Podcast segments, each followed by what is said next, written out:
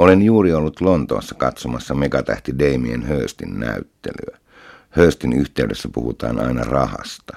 Esimerkiksi siitä, että hänen platinaisen yli 8000 timanttia sisältävän pääkallonsa tuotantokustannukset olivat 14 miljoonaa puntaa ja että se myytiin mahdollisesti 50 miljoonalla punnalla.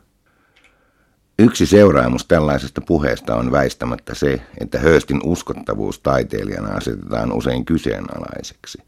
Ikään kuin hänen ympärillään pyörivä raha poistaisi teosten mahdollisen taiteellisen arvon. Lontoolaisen The Guardian-lehden taidekriitikko Jonathan Jones kiinnitti vähän aikaa sitten myös huomiota tähän ilmiöön ja kertasi hieman historiaa. Esimerkiksi renesanssimestari Rafael kylpi rahassa – ja Ranskan useampikin kuningas täytti puolestaan Leonardo da Vincin rahasäkkejä, ja hän sai vielä kokonaisen linnankin, jossa säilyttää niitä. Jones päätyikin siihen johtopäätökseen, että taide on ollut luksusta aina siitä saakka, kun erillistä taidetta on ollut olemassa, ja että tätä on jatkunut jo vuosisatoja. Asia ei kuitenkaan ole ihan näin yksinkertainen. Kävin Lontoossa katsomassa myös Lucian Freudin näyttelyä – mutta ei Freudin yhteydessä ole tapana miettiä rahaa, vaan ainoastaan Freudin merkitystä maalaustaiteessa. Siitäkin huolimatta, että esimerkiksi venäläinen oligarkki Roman Abramovich maksoi erästä hänen 1990-luvun maalauksestaan Kristiisin huutokaupassa New Yorkissa yli 33 miljoonaa dollaria vuonna 2008. Tai siirrytään Suomeen. Ankkamaalauksista tunnettua Kai Stenvallia on pidetty varsin kaupallisena taiteilijana. Hänellä oli aikoinaan tapana myydä näyttelynsä loppuun, jopa jo ennen avajaisia. Näin tapahtui vielä aiemmin ainakin yhdessä Chris F. Enjelmin näyttelyssä, joka kuulemma myytiin loppuun jopa osin hätäisillä puhelintilauksilla. En kuitenkaan muista kuulleeni kenenkään puhuvan F. Enjelmin kaupallisuudesta. Muistan senkin, kuinka Rafael Vardi myi loppuun Helsingin taidehallin näyttelynsä vuonna 1999. Eikä hätää. Taidehallin toimistohuoneissakin riitti pettyneillekin vielä myytävää, koska Vardi oli tuolloin varsin tuottoisessa vaiheessa. Ja Vardiltahan ei taatusti kukaan hänen menestystään kadehdi. Onhan hän rakastettu mestari.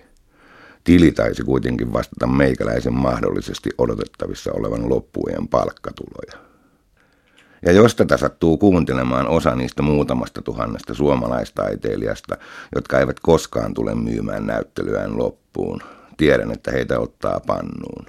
Tällä kaikella on niin vähän tekemistä heidän arkensa kanssa, vaikka tietyllä tavalla samasta taiteen kentästä onkin kyse. Jokin tässä kuviossa mättää. Selitys on kuitenkin varsin yksinkertainen, koska taide on kapitalismissa aina myös kauppatavaraa, vaikka se olisi mitä tahansa muutakin. Ja kun markkinoilla toimitaan markkinoiden ehdolla, pitää tavaran arvossa ja sen määrittelytavassa olla isoja eroja, jotta kaikki segmentit saadaan hyödynnettyä. Rikkaita ihmisiä ei halpa taide kiinnosta. Pelimiehenä löysin aika paljon vetoa sen puolesta, että miljonääri ja taiteenkeräilijä Carl Gustav Ehrnrooth ei ole koskaan käynyt Taidemaalariliiton teosvälitystilaisuudessa, josta ihan tavalliset perheet ostavat vaikkapa 1500 euron maalauksia, usein vieläpä osamaksulla. Näin se vain toimii.